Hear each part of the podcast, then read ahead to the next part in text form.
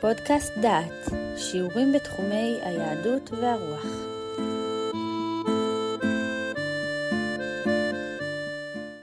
ברוכים הבאים לפודקאסט דעת, לקורס קיצור תולדות החינוך. לחלקו החמישי של הפודקאסט, הפעם נעסוק בג'ון דיואי, שהוא אולי אבי החינוך הפרוגרסיבי, ובעצם אנחנו מתחילים להגיע לימינו, לעידן שלנו, אה, ולהוגים או למחשבות החינוכיות שעל פיהם מתנהלות מערכות החינוך בעולם היום. אז מי הוא ג'ון דיואי? ג'ון דיואי הוא איש חינוך אמריקאי, פילוסוף, פסיכולוג, הגותו השפיע רבות מאוד בארצות הברית ובעולם כולו, בעיקר בחינוך. ג'ון דיואי חי בין השנים 1859 עד 1952.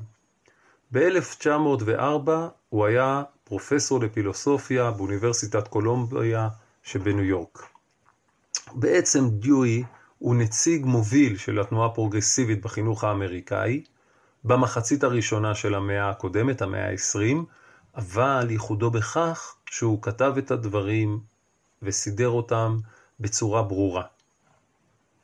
בעצם ניתן לומר שדיואי הוא מאנשי הפילוסופיה הפרגמטיים ביותר, ובעצם הוא נחשב אולי אחד מהמייסדים של אותה אסכולה פילוסופית שנקראת היום פרגמטיזם. יחד עם אחרים כמו פירס וג'יימס ועוד. זו בעצם אסכולה שהתקבשה בארצות הברית בסוף המאה ה-19, והיא טוענת שהאמת נמדדת על פי תכליות מעשיות. כלומר, אמת מנותקת מעולם המעשה אינה אמת, אי אפשר לעשות איתה כלום, ולכן אמיתותה של טענה נקבעת על פי התוצאות המעשיות והתועלת שהיא משרתת. מחשבות אנושיות, רעיונות, תיאוריות, כתיבה של השקפות, הם כלים להשגת מטרות חיים של האדם. ואם יש להם רק משמעות מטאפיזית, אבל לא משמעות מעשית, היא לא נחשבת. לעמדה הפילוסופית הזו ישנה השלכה מיידית, כמובן גם עלינו המחנכים, על הפילוסופיה של החינוך, על המחשבות החינוכיות. כי בנקודות רבות אנחנו יכולים למצוא את הקשר ההדוק בין רוסו לדיואי, ולכן בחרנו אחרי רוסו לדבר על דיואי. אבל אם באמת ניתן ליישם את הרוח הרומנטית שיש בדברי רוסו על המצבים הטבעי, החברתי, האזרחי, כמו שהוא מציג בספר של אמיל, בכיתה של 30 תלמידים, או בחוק חינוך חובה שקיים בארצות הברית? כנראה שלא. ולכן נחזור לדיואי, ולכן על פי דיואי עמדות אלו אינן רלוונטיות באמת, כי אין להם תכלית מעשית אמיתית. ולכן דיואי בעצם קורא לפרוגרסיבים בחינוך. אנחנו יכולים לראות אם כן בהגות של דיואי שורשים שנטועים אמנם בדברי רוסו, כמו הוגים אחרים, פרובל, פסטלוצי ועוד אחרים. כולם הושפעו מהוגים, חושבי חינוך, פילוסופים ברחבי אירופה ובאמריקה, שביקשו לתאם את תורתם לצורכי החינוך הממשי. אז אותם אלה שבעצם מנסים לקחת את המחשבות החינוכיות ולהפוך אותם לעולם מעשי, ופה גם אני אציין שהם גם בפועל ניסו לחנך לאור העקרונות האלה, מה שרוסו למשל לא עשה. אפשר למצוא את רסל האנגלי, את יאנוש קורצ'אק בפולין ואת יואי בארצות הברית. תמיד אני שואל את עצמי, האם האחד קרא את כתביו של השני? כלומר, האם קורצ'אק קרא את יואי? האם יואי קרא את קורצ'אק?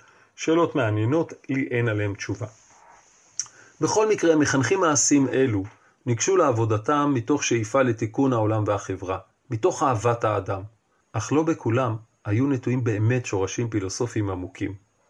עם זאת, יש בסיס משותף רחב לתנועה הזו בכמה יסודות חינוכיים. למשל, העמדת הילד במרכז של התהליך החינוכי.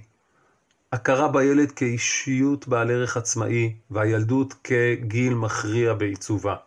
אמונה ביכולת של הילד לגדול מתוך חופש פעולה והבעה עצמית בסביבה מחנכת שתהיה טבעית. מה עם תפקידי המורה? הוא מדריך, הוא עוזר, הוא לא שליט ולא פוסק. לימוד בתוך פעולה מוחשית, מתוכננת, משמעותית. יצירה של חברת ילדים פעילה, שמבוססת גם על עצמאות, וכמובן, ארגון של תוכנית לימודים מסביב לעוגני ההתעניינות של הילדים. הדברים האלה, או הרוח המשותפת הזו, בעצם מביאה את דיואי לשאוף לבסס את החינוך המתקדם, הפרוגרסיבי שלו, על פילוסופיה שיטתית שתפרש את טיב החינוך ותתווה את הכיוון להתפתחותו, וכמו שאמרנו, תראו, שימו לב איך הדברים האלה קיימים עד היום, 70 וכמה שנים אחרי פטירתו של דיואי. אז כמו שאמרנו, מעשיות בחינוך. בהתאם לפילוסופיה של מעשיות, פרגמטיזם, דיואי ניסח רעיונות יסוד, והמשותף לכולם הוא צירוף שבין המחשבה, הניסיון, הפילוסופיה והחיים. לטענת דיואי, החוויה היא הרקע, היא הפרונט של כל הדברים, החלק הקדמי של ההוויה. אותו חלק המעניין את האדם מפני שהוא יכול להבין אותו ולחיות בו. העמדה הזו של דיואי מנוגדת לעמדה הפילוסופית הקלאסית, כפי שניסחו מבקריו של דיואי, שעל פיה הוא מקטין את ההוויה על ידי זה שהוא מזהה אותה עם החוויה. כלומר, דיואי מצמצם את האלוקות, את המטאפיזיקה, רק לדלת אמותיו של האדם. לדעתו של דיואי, יש לזהות את הפילוסופיה במשקפיים המעשיות שהוא רואה אותה, לחלוטין עם החינוך. שכן בשניהם יש משמעות רחבה, כי הם מתכוננים להעשיר את החיים בדרך בנייה מחדש של התנסויות עם התנסויות אנושיות, צרכים של בני אדם ודרישות שמהוות את התוכן והגבולות של הפילוסופיה והחינוך. רעיונות היסוד החינוכיים המעשיים הפכו בהמשך לארבעה שמות שונים לשיטתו בהתאם לדגש שכל אסכולה שהתפתחה בחינוך המעשי הפרוגרסיבי נתנה למרכיבים השונים. אז בואו נראה מהם ארבעת המרכיבים או היסודות. הראשון הוא המכשירנות. היסוד הזה טוען שהמחשבה אינה מטרה כשלעצמה. זהו מכשיר רוחני להבנת הבעיות שבניסיון ולפתירתן. האמת שבמחשבה אינה נמדדת לפי עקרונות מופשטים שבהיגיון, אלא לפי תוצאות ממשיות בחיים. העיקרון השני הוא הניסיונות. הדרך הנכונה של המחשבה היא זו שכרוכה בניסוי של המדען או בהתנסות של האומן. לפי העיקרון הזה, התהליך המחשבתי חייב להתקדם בכמה צעדים. ניסוח הבעיה, ניתוחה לשם ההכרה המלאה, הצעת הפתרון, ואז פעולת ההתנסות, אימות ההצעה נוכח התוצאות שלה. כלומר, המחשבה לא יכולה להישאר מופשטת אם לא ניסינו ובדקנו אותה. העיקרון השלישי הוא ההתחדשות. תפקיד המחשבה והפעולה שבעקבותיה היא העשרה מתמדת של האדם. אני מצטט את דיואי, החינוך ובנייה מחדש של הניסיון לשם התאמתו המתמדת לסביבה משתנה. העיקרון הרביעי הוא התקדמות. בחידוש יש ערך עצמאי, ולא רק ככלי לשינוי של דברים ישנים. לפיכך ההתקדמות על ידי ההתחדשות שבעקבות הניסיון היא גם אמצעי, אבל גם מטרה. או במילים אחרות, מטרת הגדילה היא גדילה נוספת. בנוסף לכל אלה, כחלק מהחידוש של דיואי לגבי היחס בין המחשבות החינוכיות והחיים עצמם, הביא דיואי את המיזוג שבין מושגים שונים במחשבה החינוכית, בפילוסופיה, שעד ימיו היו מושגים נבדלים, להאחדה שלהם. למשל, דמוקרטיה וחינוך. חשבתם פעם על זה? שהאם הדמוקרטיה היא תורה שצריכה להיות בעולם החינוך?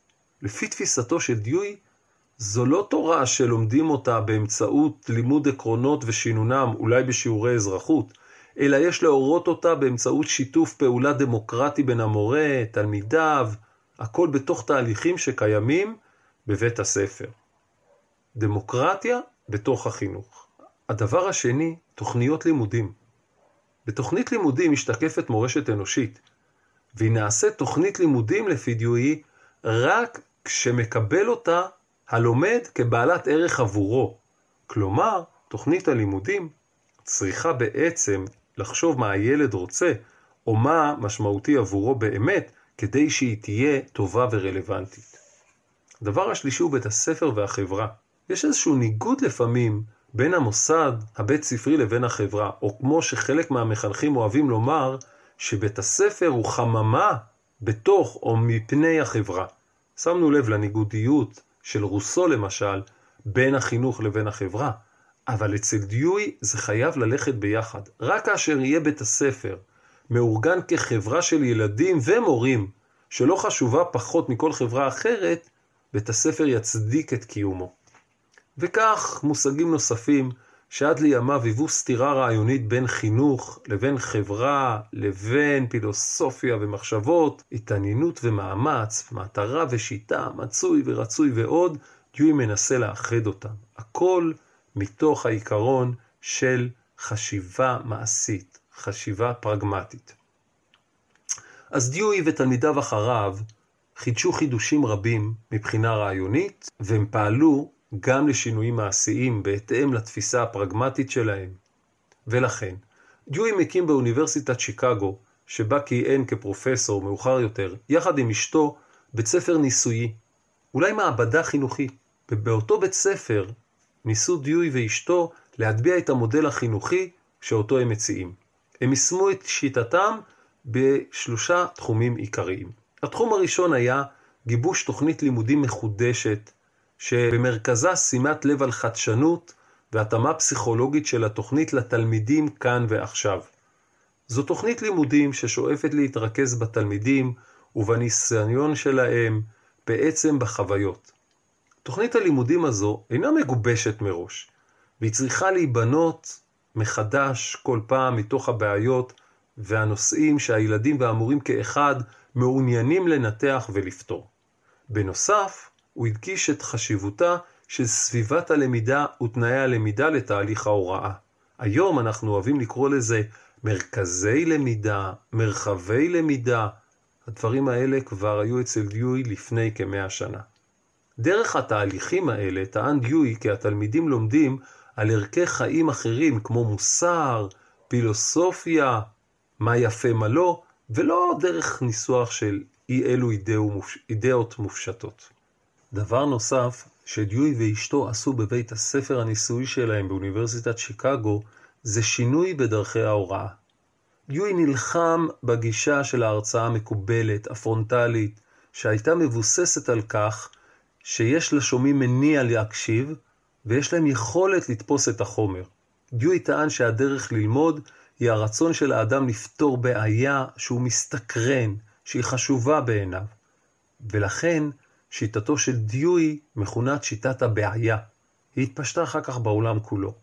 לדעתו של דיואי, יש לפעולת פתרון הבעיה ערך נוסף, שהיא למידת המציאות על ידי ההתנסות.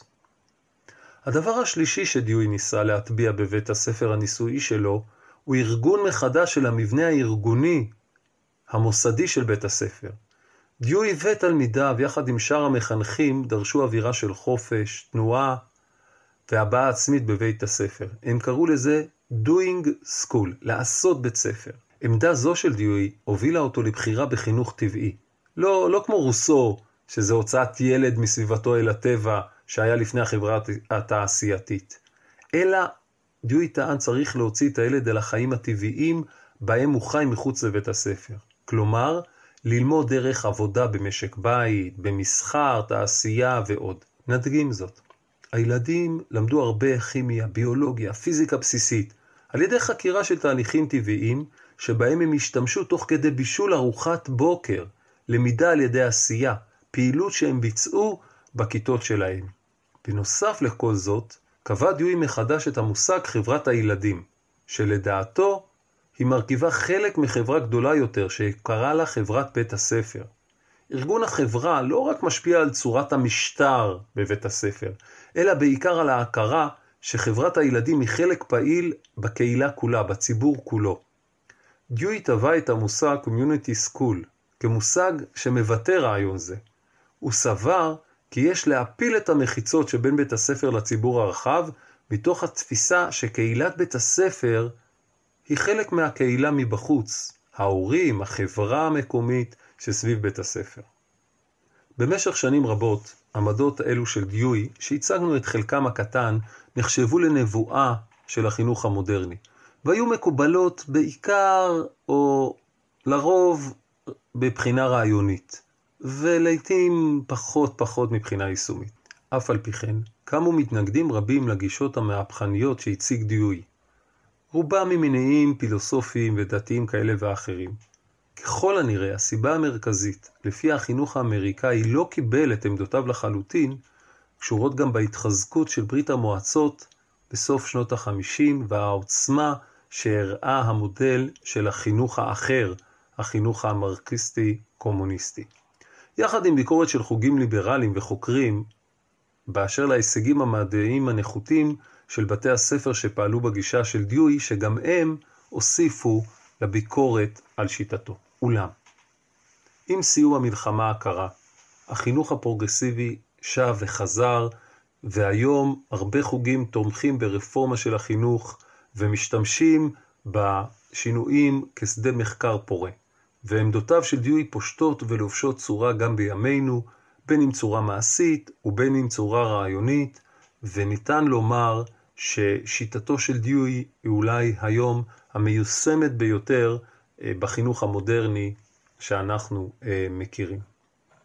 שמעתם פרק מתוך הקורס קיצור תולדות החינוך מפי דוקטור אביחי קלרמן.